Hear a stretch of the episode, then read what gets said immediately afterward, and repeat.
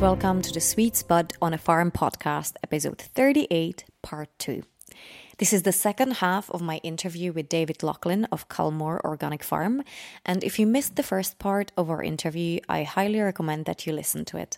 We talked about the farm, intensive versus organic farming, how farming projects can bring communities together, and the importance of organic farmers and why we should appreciate them. We also talked about bees and the benefits of raw honey and propolis. It is really good episode if I may say so myself. So if you haven't listened to it, go back and tune in.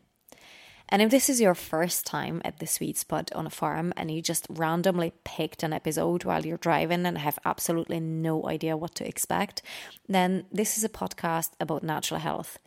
We're not always on a farm, and my guests are natural health professionals, fitness professionals, organic farmers, healthy food producers, and anyone whose business it is to keep us healthy in as natural way as possible. We share facts, helpful information, and plant based recipes. This episode is the second half of my chat with an organic farmer, David Laughlin, and I hope you enjoy it.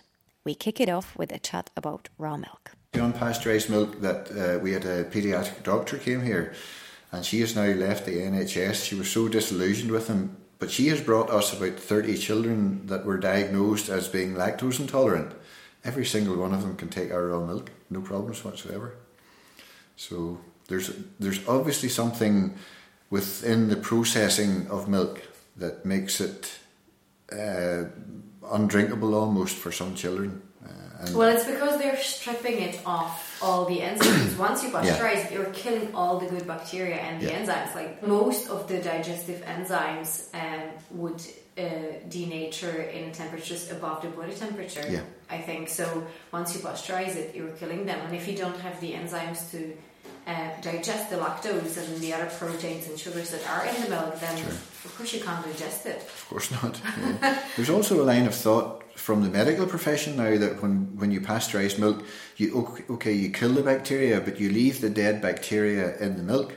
Uh, and some of them are now suggesting that this could be what's causing some of the lactose intolerance. It, it's a it's a reaction to the dead bacteria that are left. So. Uh, well, the other thing is that when you drink pasteurized, um, like semi-skimmed and skimmed milk, you're basically drinking just water and stripping the milk of the fat. Yeah. And fat is the important thing that of we course. need. So why would we take it away? I know.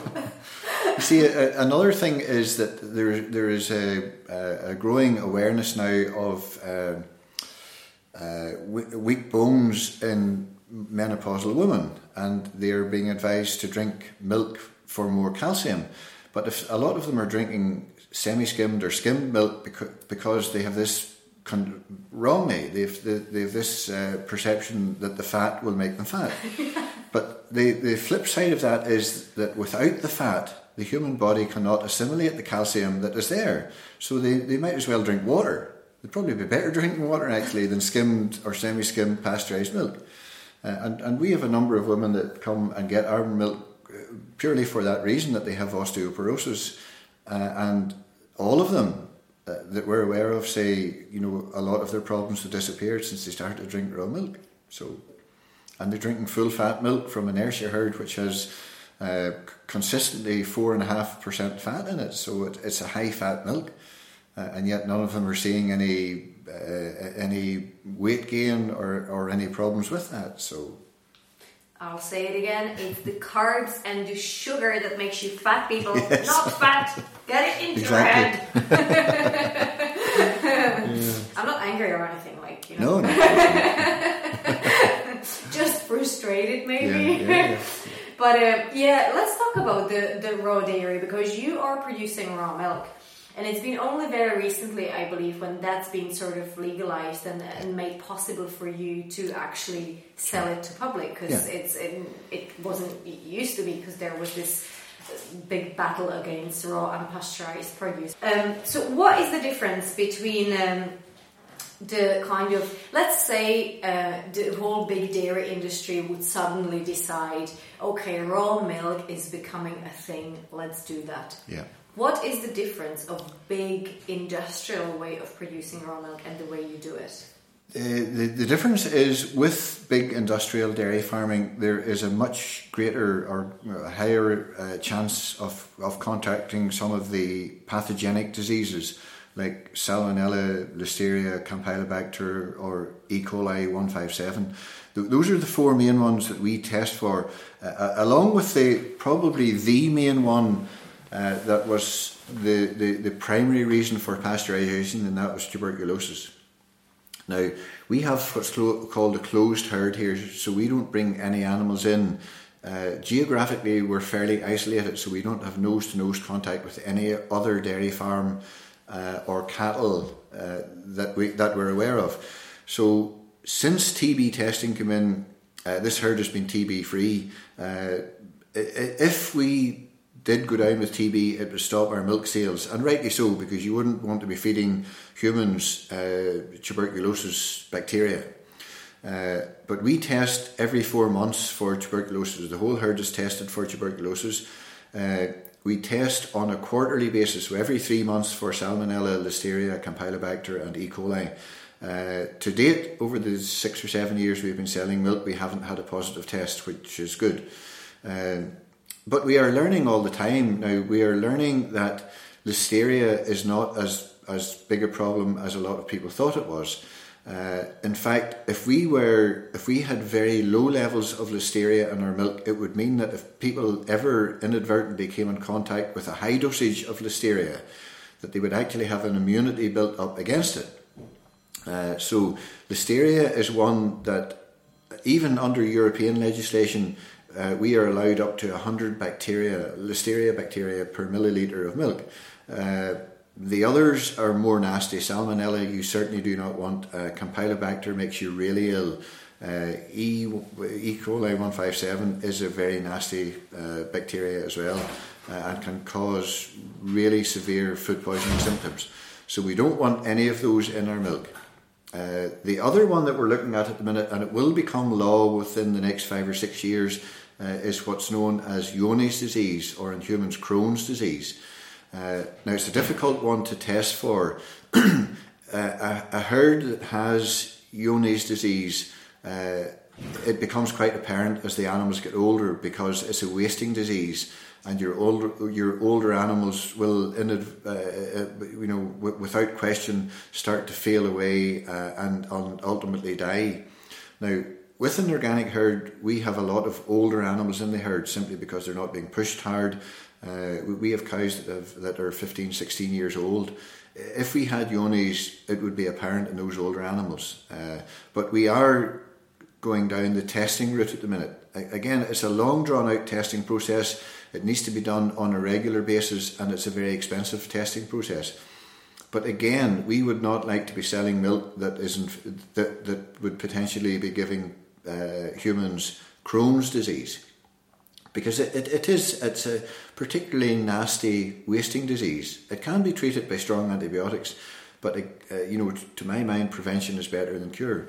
So the, level of testing that we do uh, pretty well ensures that our milk is 100% safe to drink.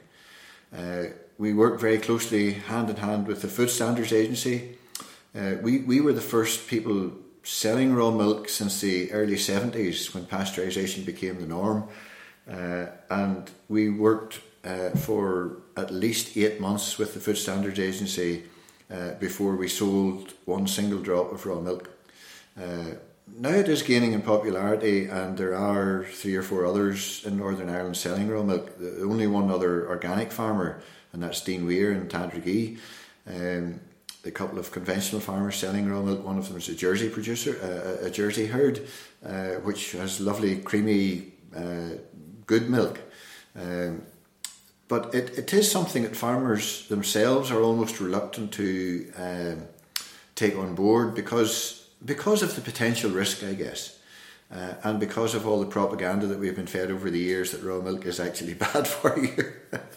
But uh, as I say, we have we have four generations growing up here on raw milk, and uh, our eldest daughter was in Delhi uh, as an eighteen year old uh, with a with an outreach team. with 63 other children from both Ballymena Academy and Methody. And Emma was the only one of the 64 children to, during the three weeks they were there that didn't have Delhi belly.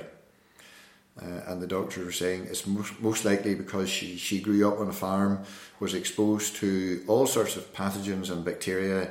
Uh, it's not that we are dirty people, but you just growing up on a farm, you have exposure to all of these things, and it gives you a healthy and strong immune system. So that if you are ever immunocompromised, your system is strong enough to fight it off. This is really important that you said that because one of the big problems of uh, the way kids grow up today is that we are incredibly scared of dirt and bacteria. and I mean, when I was a child, we played in a mud. We would be encouraged to pet strangers, people's dogs and cats, and we would cuddle animals on a farm, yeah. and we would touch hands and. Yeah. Uh, you know, we would go on to local farms and, and touch the cows and, and make friends with goats and, and uh, their little pet rabbits or whatever. And today, kids I mean, only recently I went on a on a walk uh, near uh, near Newry. We went to they have like a fairy trail mm-hmm. um, over there, and, and we took the fairy trail. There were obviously a lot of kids, and we were the only weirdos who went to take the fairy trail without any children around. So we were marveling over these fairy houses, and we didn't have any kids So I was looking at us like, what are these two weirdos doing? But all we could hear around where the grown-ups shouting at their kids oh don't sit on the ground. Don't touch the mud. Don't pick up the leaves. Don't touch this. Don't touch that. Don't run. Don't sit. Don't roll mm. in, in the in the leaves or whatever. And my partner and i were just looking at each other like uh, you may as well just tell your kids don't live. Mm. don't be a child exactly. don't have any joy in life. Yeah. Uh, it's very alien to me to tell children to be so protected and mm. from the outside environment because if we don't expose ourselves to all this dirt and the world that surrounds us and bacteria is a natural part of it and we need bacteria then our immune system has no chance of developing and protecting Absolutely. us against the diseases yeah. as we grow old and people really need some education around this but again if you dig down into the whole uh, bacteria and clean thing uh, there's a whole industry that has been built up around uh, sterilization products like Dettol, uh, uh, any, any sterilant at all and there is an industry making money out of that. Now, maybe I'm being cynical. Uh, I don't believe I am, but maybe I am. Uh, and there's a lot of money to be made from being clean. Uh, and I mean, again, we had one great experience here where uh, when our youngest child started to walk, and we, we kept pigs at the time, and occasionally they were on solid floors, and sometimes the pig dung ran out below the floors or the doors. And this child dropped her biscuit in some dirty dirt, stuck it in her mouth, and we had been sterilising feed bottles and spoons and plates and all sorts of things, and we just looked at each other and said, "No, we're, we're going to stop sterilising everything that this child touches because she's going to be exposed to bacteria." all day in her natural life anyway and if she's going to get resistance let's let's build it up early so she's not sick in later life and that's that's the same child that went to India and didn't have any digestive problems there. So uh, obviously, this kind of lifestyle gives you a strong immune system uh, and gives you a healthy lifestyle. Uh, and that's, I mean, as, as a parent, that's all you can ask for your children is they enjoy their childhood because so many children don't have a childhood anymore. Uh, they, they, they need to enjoy being a child for the first 14 or 15 years of their lives at least, because they'll have plenty of responsibility and plenty of pressure in later life. Let children be children, is my philosophy. Uh, and if they get a broken arm or a broken toe or something, it'll not do them any harm. Oh, absolutely. God, the many times I twisted my ankle or injured myself as a child climbing trees and running around and doing stupid things. Well, you gotta do it to learn. But it was all fun.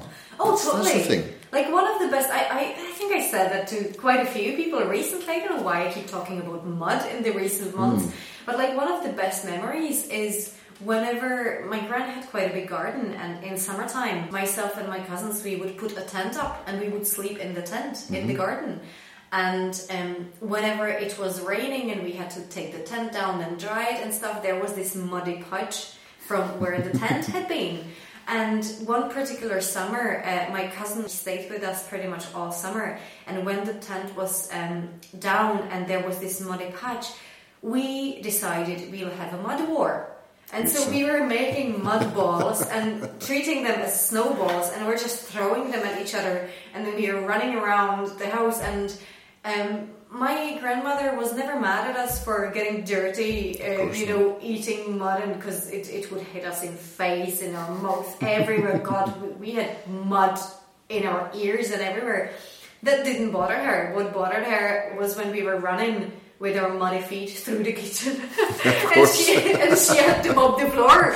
That was upsetting. Not the fact that we were covered in mud and we were probably eating it. It didn't bother her at all. And uh, I mean, how many parents would let their kids to do it these days? Very few. Yeah, no, it's sadly it is very few. Uh, but I mean, we, we have great memories of our childhood days, and I hear our children now to, talking about the things that they did when they were here, playing in the river, and, and you know all the all the fun that they had. It was just great fun, uh, and and nobody came to any harm, and nobody got hurt, uh, and they're all healthy, healthy children now. Oh, I just remembered another story, and that like any parents would, any parents today would probably freak out. But I remember we as kids we used to run our granny's garden naked in the summer. We just run around, and if it was really hot, we would use my grand's hose and hose each other down with cold water, and it was fun. And you would hear screaming, enjoying it. It was just great, and we were chasing each other. And one time I remember my gran had uh, two adjoining gardens, and one of one of them was really it was it used to be a fruit um, orchard, and then they cut the trees down, and it was kind of overtaken by wildlife, and there was a huge patch of uh, nettles. And my younger cousin forgot about the nettles, and we were chasing each other, and she ran.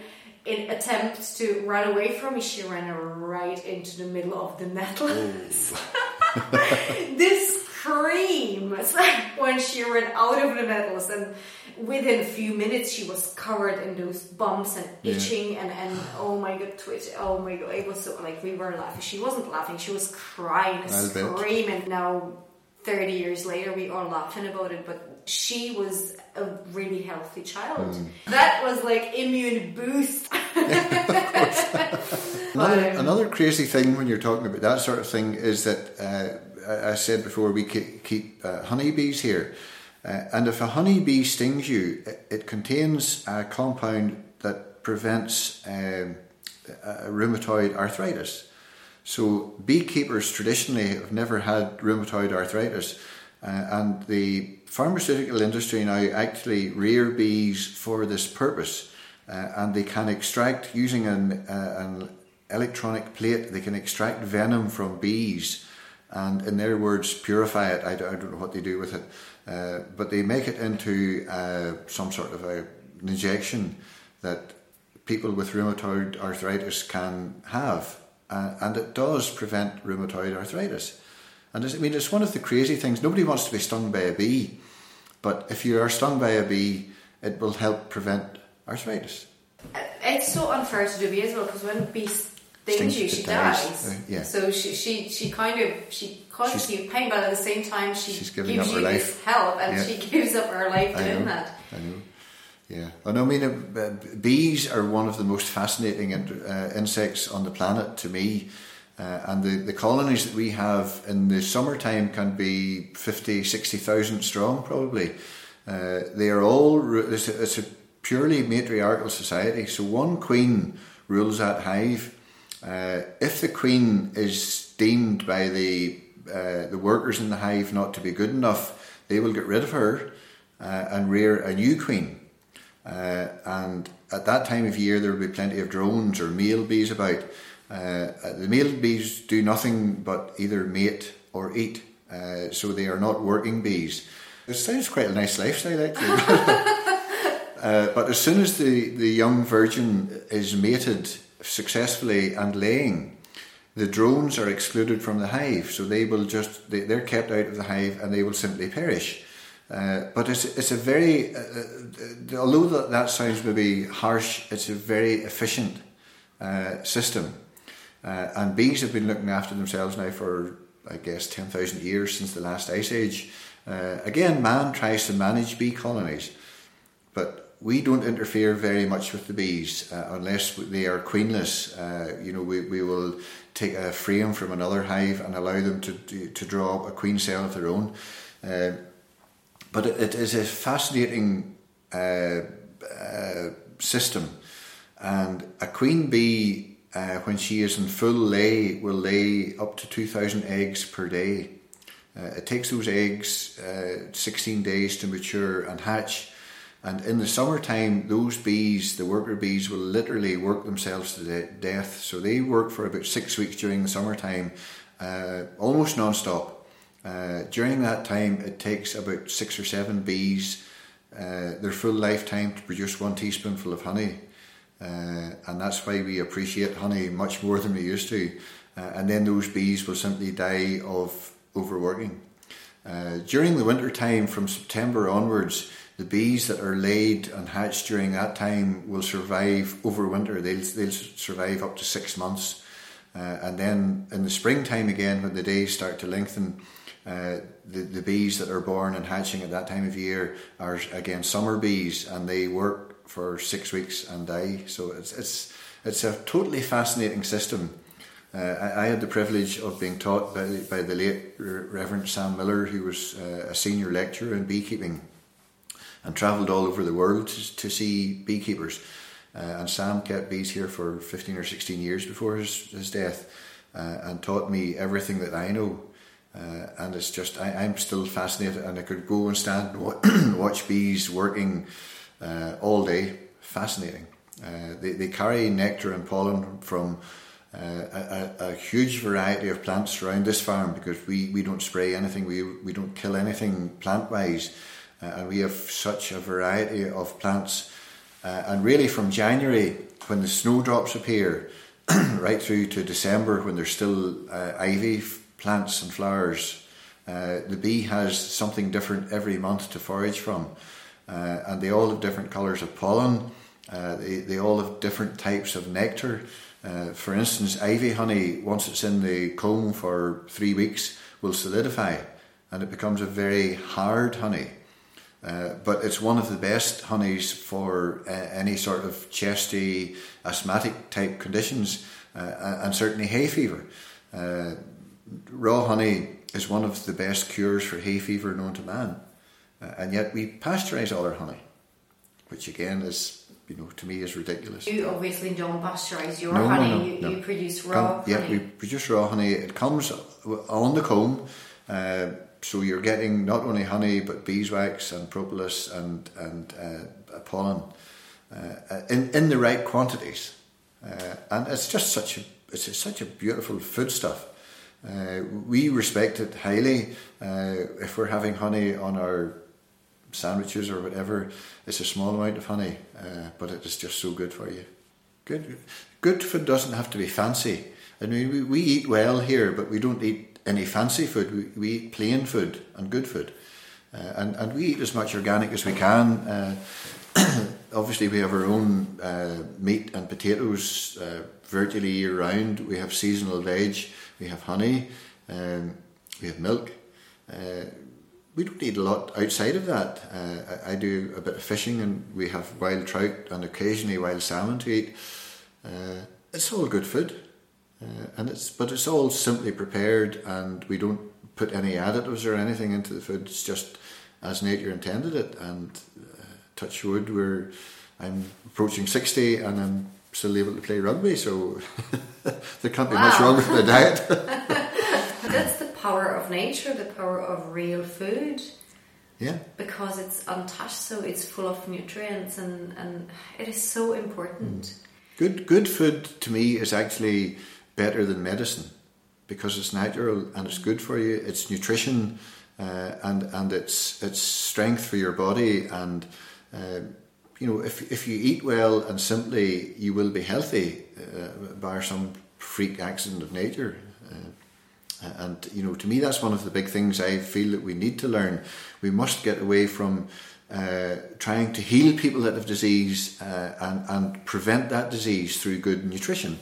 Uh, and you know, to, to me, it's not rocket science. Nothing that we do could not be emulated on an industrial scale. Uh, and it would certainly, and I say this w- without fear of contradiction, it would certainly improve the health of the nation if we if we were eating less processed foods uh, and, and good, simple, plain food. There's no doubt about it. It's definitely something that the uh, modern medicine need to yeah. incorporate into the way we are, we are treating. And, and I mean, it, it is being slowly incorporated. I mean, if you if you have a wound now. Uh, 99% chance you will get a, a, some sort of a bandage or a patch with manuka honey in it. Mm. Uh, and, and, I know that sadly from experience before my father died, he had some bed sores uh, and he got patches with manuka honey on it to, to improve the bed sores. So, oh, wow.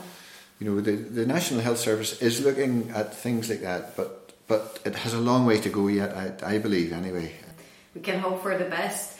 But so tell me, so you raise cattle here mm-hmm. organically, and you have uh, raw milk. Actually, let, us go back a little bit to the raw milk because one of the things I'd really like to know. I have an early memory as a child when we went to a local farmer, and uh, we. Um, I remember my my mom used to drink raw milk when she was a mm. child. And when we, I remember as a kid, we went to school, I think, and we went to a local farmer and we saw how they milk cows and they were doing it by hand. Mm-hmm. And then I remember I was much, much older, and at that time I already had issues with, I already wasn't really drinking milk that much because I had issues with digesting it. And I remember it was a mechanical process, and the cows were far from happy. Mm. It was all machines and nobody talked to them. Mm. Whereas when I was a kid, the person milking the cow was talking to the cow. It was yeah. almost like as if they were telling the cow a story while they were taking her milk. And then I saw this mechanical process, and it was as far removed from nature as it can possibly go. Yeah. How do you milk your cows? What way do you do it here? We now have uh, what's referred to as a robotic milking system, uh, and it is, to my mind, it is fabulous for cows. It's almost back to the old hand milking style. Uh, so our cows have free access to be milked when they want to be milked. Uh, they, they decide themselves when they go in to be milked, and, and I can show you this later. Uh, it's a very hygienic system because it has been designed to be hygienic, uh, and, and that's good. Uh, I, I, can buy into that. There are no nasty chemicals used. Uh, the chemicals used for teat cleaning, uh, pre milking, are hydrogen peroxide, which is a natural uh, uh, compound, and peracetic acid, which again breaks down into simple water and carbon dioxide molecules. so neither of those have, have an impact on the environment uh, the, the, the milking system itself is washed three times a day, so that's the internal part of the milking system uh, where the milk is in contact with. Uh, so that's that's washed three times a day with a boiling detergent wash. Well, sorry, boiling detergent twice a day and boiling acid once a day. Uh, and the reason for that is the detergent removes any fat that's deposited in the system. The acid removes any uh, what what is uh, termed lime scale, which is basically calcium deposits within the system. Uh, if either of those were allowed to build up, your your hygiene would would uh, diminish. Uh, but the great thing about it is the the the animals decide themselves when they want to be milked. So uh, before we had this, if we were milking a cow twice a day that had a lot of milk, uh, she ultimately was carrying possibly up to as much as 20 kilograms of milk around with her in her udder. Now that uh, has to be very uncomfortable. Uh, that same cow nowadays will come in every five or six hours to be milked. So the maximum amount of milk that she's ever carrying in her udder is between 9 and 12 litres of milk or kilograms of milk. So that puts a lot less stress on her udder. Uh, and and the knock on effect of that is that first of all that cow is is less prone to getting any mastitis, which is a disease of the udder, a bacterial infection in the udder, uh, and that cow will last at least uh, one, one, lactation or one year longer than she would under the old system, uh, and those two things together uh, make that system. Uh, if if those were the only two benefits, that it makes a robotic system an incredibly good system. Uh, but there are all, all sorts of other side effects, mainly commercial, uh, and I'll not bore you with those now. But uh, what we have found is that our clinical mastitis, since we uh, started using a robotic milking system, uh, has decreased by 70%. Oh, wow. So we only have less than one third of the clinical mastitis we used to have. the system also employs what's called a conductivity meter in each cup that milks the cow. So we, we, we can actually now using conductivity in the, of the milk see mastitis uh, up to 36 hours before we would visibly see it. Uh, and that allows us, because we use so much homeopathy and herbal remedies, that allows us to use those uh, early on in the infection. And 29 times out of 30, we get away now with a herbal remedy or a homeopathic remedy instead of having to reach for an antibiotic. So we use about 2% of the antibiotics that, that uh, we used to use way back in the very intensive days. Oh, so wow. so a, a, robotic system is is programmed to do it. it, it it's, it's programmed to be animal friendly, farmer friendly, uh, it's programmed to keep disease at bay. Uh, it, it tells us everything about that animal. Every visit she makes, uh, every litre of milk she gives, uh, everything about the animal is recorded, even uh, when they are on heat, uh, which is uh, part of their breeding cycle. Uh, and when the animal is on heat, they actually mount each other, and and you know they're, they're much more active. and we have we have what are called readers in the shed that actually extend. You know, their their range is about eight hundred meters and that will tell us if we don't see a cow on heat, that will tell us that the cow has been on heat and ready to breed. So I mean, it, it's just it's such a good system, uh, and my generation uh, don't adapt to it as as well as my son's generation because they are technophiles. They they love technology. Uh, old boys like me find it a little harder to adapt, but I mean, even even my father, who was nearly ninety when he died, saw this system working and he just said that is such a good system. You know, he he had problems trying to envisage, envisage a robotic system before it was installed, and couldn't get his head around the the technicalities of it. Uh, even when he was in a wheelchair, he used to come over to the farm and watch cows being milked through the robot for hours at a time. He just found it so fascinating uh, I can't believe that it allows you to treat cows mainly with homeopathic and herbal yeah, remedies. Yeah. That is amazing. Yeah, absolutely. That is amazing. incredible. And that's exactly what we were talking about earlier. Sure. It is so important to go back to that. Yeah. I just as, as, as a slight aside, I was I was speaking to a Probus Club uh, six or seven years ago and I knew the guy who was chairing the meeting extremely well. Uh, his son and I are very good friends, but he, he's always one, uh, trying to catch you out somewhere or other uh, or put you on the spot. And after I'd spoken to him for about 20 minutes on, uh, or to the group uh, for about 20, 25 minutes on organic farming, uh, he thanked me and he said, Could you sum up the principle of organic farming in five words? Uh, and I thought, gosh, I'm, I'm on the spot now. But I thought for a few seconds and then I, I said, yes, I will. Um, organic farming is traditional farming using modern technology. Uh, and, and that, you know, f- from uh, an inspired moment, as it were, it, it's actually something that I use quite a lot now as a strapline on organic farming because we are going back in some ways, and in many ways, to more traditional systems, but we still have the benefit of modern technology now. Uh, and you know, f- from being put on a spot one day is something I, I say we now use as our strapline.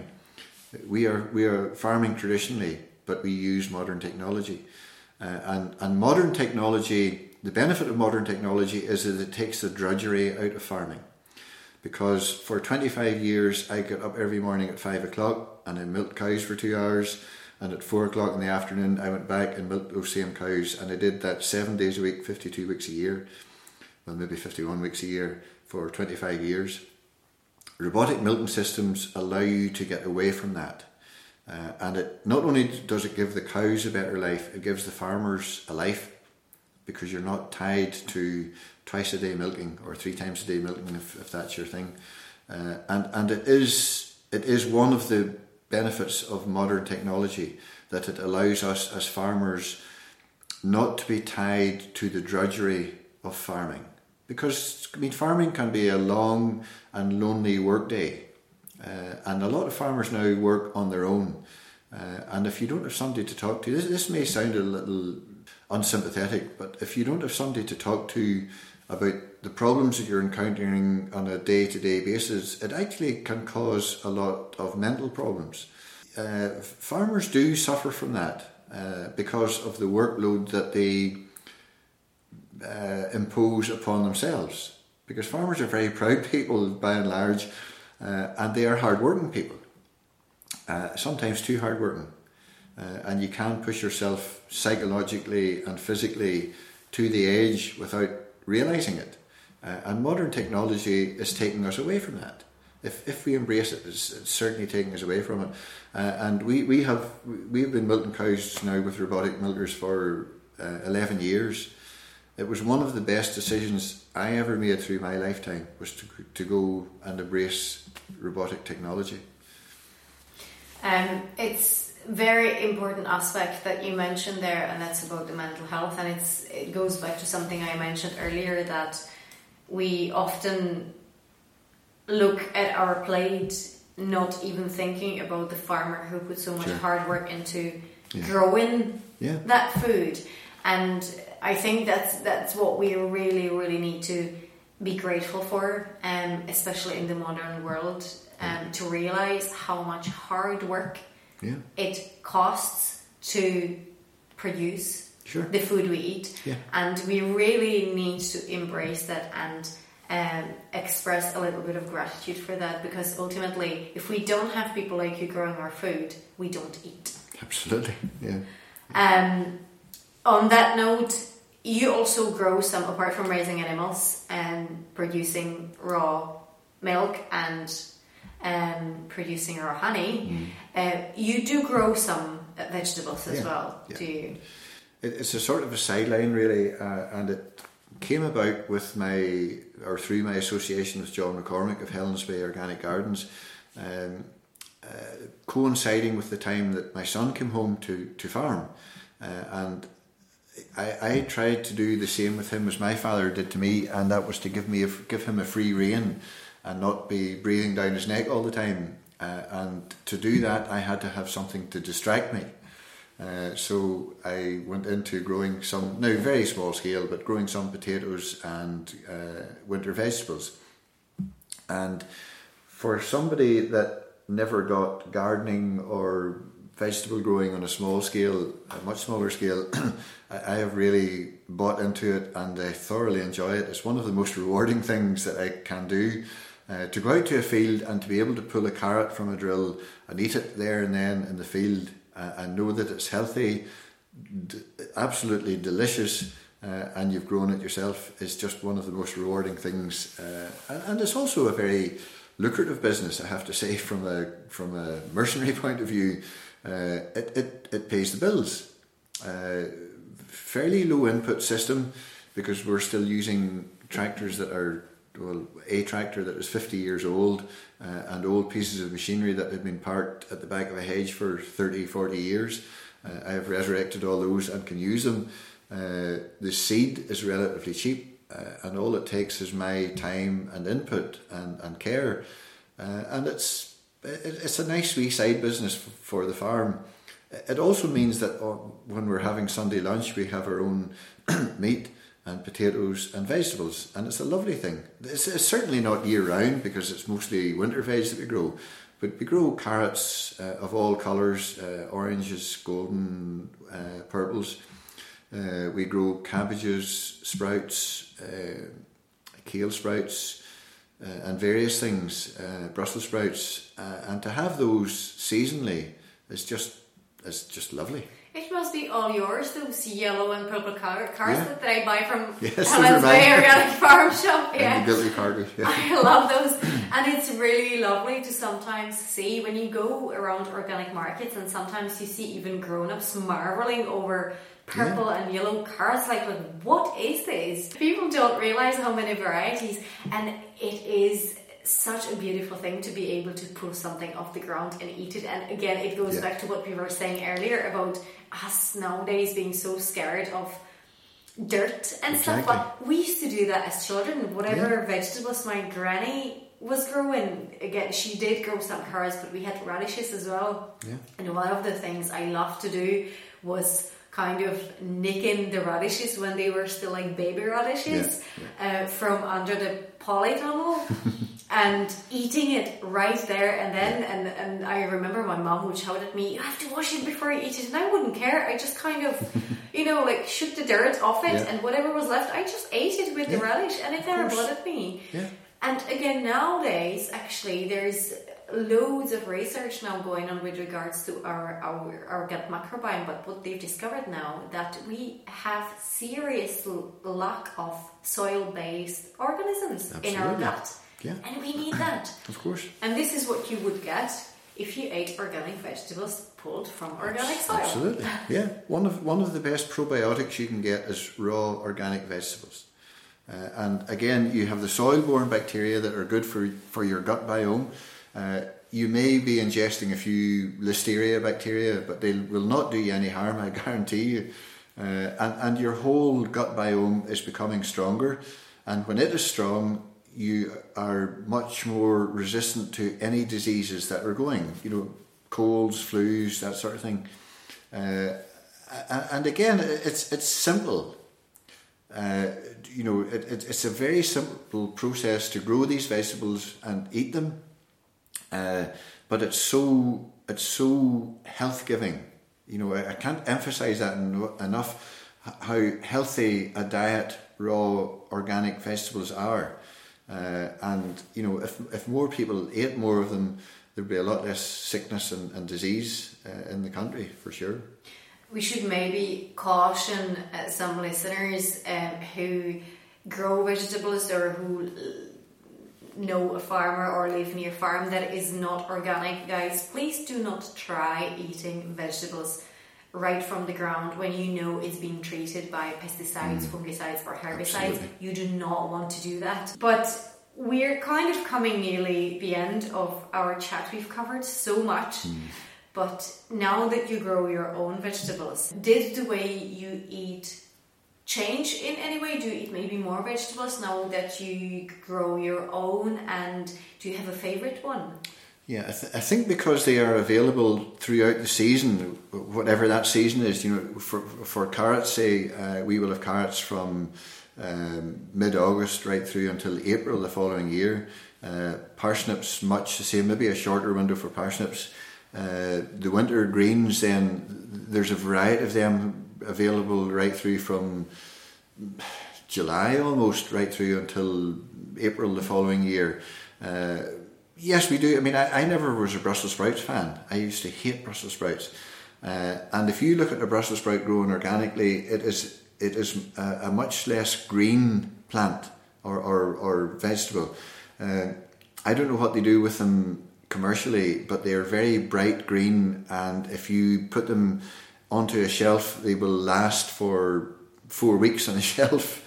There must be all sorts of preservatives put on them, uh, and they're bitter. When you eat an organic Brussels sprout, they are sweet. They are sweet, and, and that I is absolutely the difference. And uh, I try to encourage when we have school visits here. I try to encourage the children to eat them straight off the plant. And so many people are surprised that they are not bitter and I can't explain that. It, it, it's obviously to do with the uh, fertilizer inputs and so on. Uh, but sprouts would be one of the things that we would eat uh, in season almost every day because they're so nice. Uh, but the one, the, the vegetable that is, uh, that is really, the organic vegetable that has really made headway in the commercial marketplace are, uh, is carrots.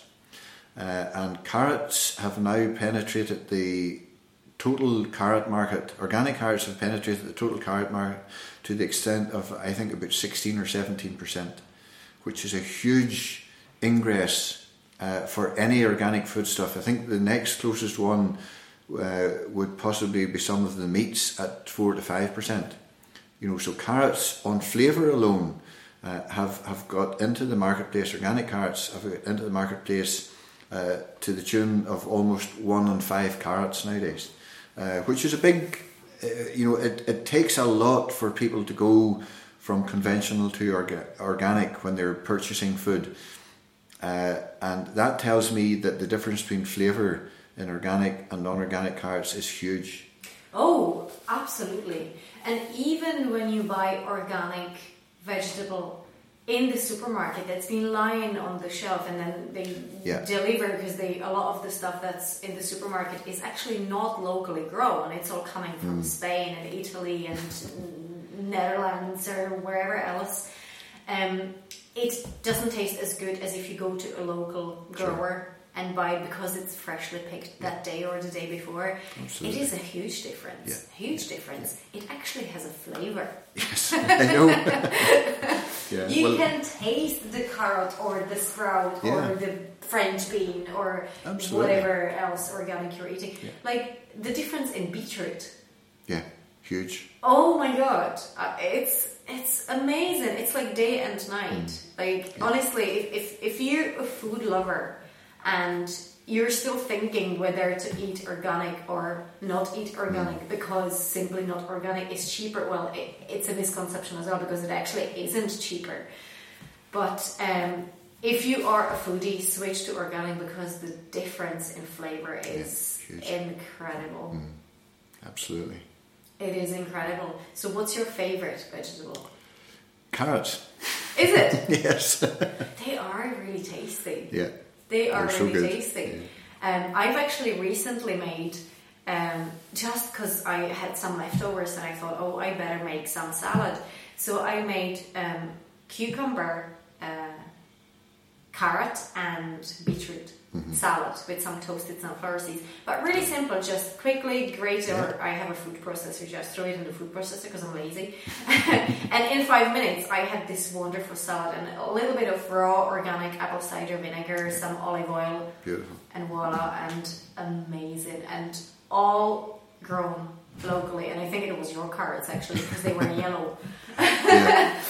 um, it, it is incredible. Do, yeah. do, you have yourself some favorite uh, recipe that would feature carrots? I'm I'm not a cook, so no, I don't. You're not a cook. No, I'm not. For my sins, I'm a farmer. Farmers traditionally are not cooks, so. Oh, you're growing somebody else yeah, to cook it. absolutely. But what I what I love are roasted carrots, uh, all three colours uh, on a roasting pan, just and. Uh, not only the flavour but the colours are, are just exquisite mean, the, the golden carrots are a lovely, bright, yellowy colour, and the purples and the oranges along with that are just so nice.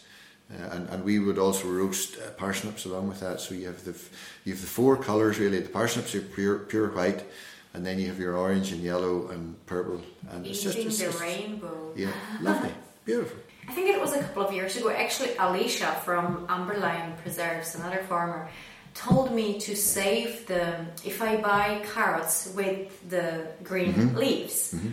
to save the young leaves and yeah. wash them and keep them and eat them. Yeah.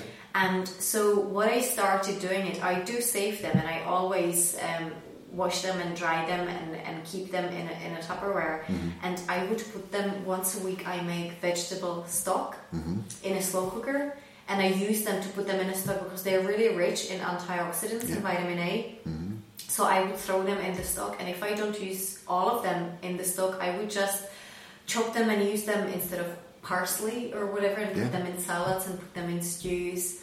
Sure. And um, yeah. again, we've forgotten how to use everything. Yeah. Uh, I mean, it's the same with our animals. We keep uh, a lot of the offal from the animals that we slaughter. So we, we keep the tongues, heart, kidneys, livers, tail, and the kidney fat. Uh, and you know, again, to to me, it's more respectful towards the animal that has given its life for us to eat. Uh, why should we throw away or put into dog food the offal? Because it's good food uh, for the I'm pretty sure all of our listeners would disagree with you. I know, but it's it's, it's and, and uh, again, I say this advisedly. It's out of ignorance because we have stopped learning how to use these pieces of offal. Uh, now, one one of the sad things that, that we see from time to time is that we get uh, cancer patients here and they are looking for liver. Mm. Now, you could hardly buy liver in the supermarket anymore. Liver is one of the most nutritious foods that you can eat. Uh, and, and it, it, apparently is great for uh, post chemotherapy recovery. Uh, and, and we try to keep all the livers from all the animals that we get simply for those people because quite often it, it aids them uh, on their journey to recovery. Uh, I remember my grandmother making uh, pickled tongue. my mother used to make steak and kidney pie all the time, absolutely beautiful. And if you have never made a broth with oxtail, do it.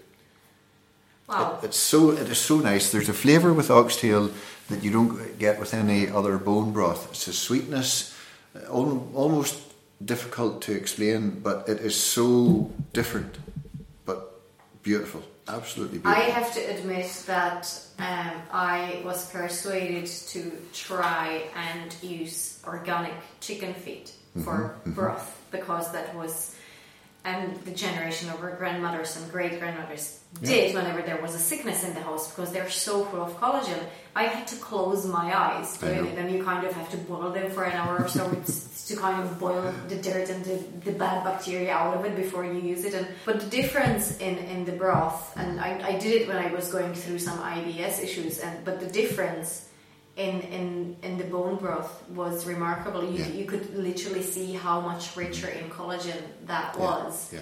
And um, I mean, obviously, if you're vegan, you're not going to do that. And I, I totally understand if somebody's going to be really mad at me for, for doing that. but uh, but if you are not vegan, these things, I mean, that's what our really clever grandmothers and great did, and they did it for a reason because they knew it was good for good. you. Sure.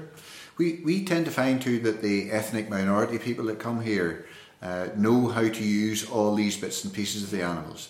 And I mean, we have Syrian people coming here and they ask us for everything from lung to brains. Uh, we, unfortunately can't get brains from the animals here because it's, it's uh, classified as a category one foodstuff, which is the most da- potentially the most dangerous. Mm. Um, we're asked for tripe on quite a regular occasion, uh, cattle stomachs, um, and it you know it, it does as I say tend to be the ethnic minority people, uh, and and they tell us how they cook it because we are interested obviously, uh, and sometimes they bring us back some of the food they've made, and it is absolutely beautiful. Amazing. Just how to, how to cook it properly, as you say. Uh, we, we have lost all of this knowledge with our grandmother's generation, probably or, or certainly our mother's generation. But we now make steak and kidney pie again, and it is beautiful. I think it is important to say that if anybody is going to try it, it is vital that if you are going to use organ meats, it is vital that it comes from organic farming. Yeah. Because you do not want to be using liver from industrial farming where it is likely that the liver has been plagued with antibiotics. Yeah. Um, so it is important if you are going to do this, please do source out your produce from an organic farm. It is important. Yeah. And on that note, I think we have covered it all. We've talked for two hours, believe it or not. Wow. And I, I, feel like there's still so much more to cover, but maybe I could come back another time. Sure. Maybe get that recipe out of you. Learn to cook, David. but yeah. um, thank you so much for sharing all your wisdom. Um, it's been uh, incredible and. Um, we're gonna end it here now because I have a list from my partner. I need to bring some of your produce home. Okay, so, sounds good. um, let's go and thank you very much. You're welcome. After our interview, David has shown me the milking process. Um, I felt like I was a school child again on an education school trip, and this trip was a lot better from the last farm trip I remember. And while everyone has their own opinion on um, the consumption and production of dairy, one thing is for sure what I saw at the Culmore Organic Farm is very different from the mass dairy production of industrial farming I remember seeing years ago. The cows that were being milked, well, the one cow that I saw being milked, but the cow looked comfortable, uh, which is not something I would expect from the process. Because it's cold now outside, the dairy cows are indoors and um, there's plenty of space. They seemed very happy, which again is very different from what I remember seeing years ago. This was really different. And as we were walking into the barn, um, David was talking to a couple of cows, and they responded by coming closer and demanding some scratches and some attention. And I haven't touched a cow since I was a kid and that brought the close encounter with the animals uh, brought back some really nice memories from the times of living closer to the nature in the countryside and interacting with the nature and interacting with um, farm animals seeing how everything grows how everything goes through its natural yearly cycles and I feel we need more of this kind of interaction in our modern world. I think we'd be a lot kinder to the animals, to the nature, the environment, but also to all the humans around us. And I think we should leave it there. Um, if you liked this podcast, um, please leave us a comment on SoundCloud or social media, or better yet, rate us on iTunes. I'd be very grateful for any of those stars or a short review you may leave. Remember, all our recipes are available through our social media, and if you'd like to download them in a handy PDF file, just go to our Facebook group page file section. To remind you, today's recipe from David is simply roasted rainbow carrots with parsnips. And if you'd like more healthy plant based recipes, you can also order our cookbook. Completely shameless plug here. You can find it on Amazon or iBooks under the title The Sweet Spud Feast Your Way to a Healthy Gut. And the book contains all plant based recipes suitable for celiacs and diabetics as well. You can also email me for a personal order of the book with free delivery within the UK. Shameless plug over. If you'd like to know more about the farm, you can visit www.culmoreorganicfarm.com. That's C U L M O R E, organic farm, all one word, dot com. Or if you'd like to contact David or visit Culmore Organic Farm, you can email him at david at culmoreorganicfarm.com or call directly at 07711 1818. And these are the contact details you will also find on the website. And that's it for this time. Have a lovely week. Look for some purple and golden yellow carrots next time you're out shopping. Eat organic and stay healthy. Until next time, bye. As every week, your host is myself, Susanna from The Sweet Spud Music by Mark J. Adair and artwork by Gemma O'Hagan. Thank you for listening.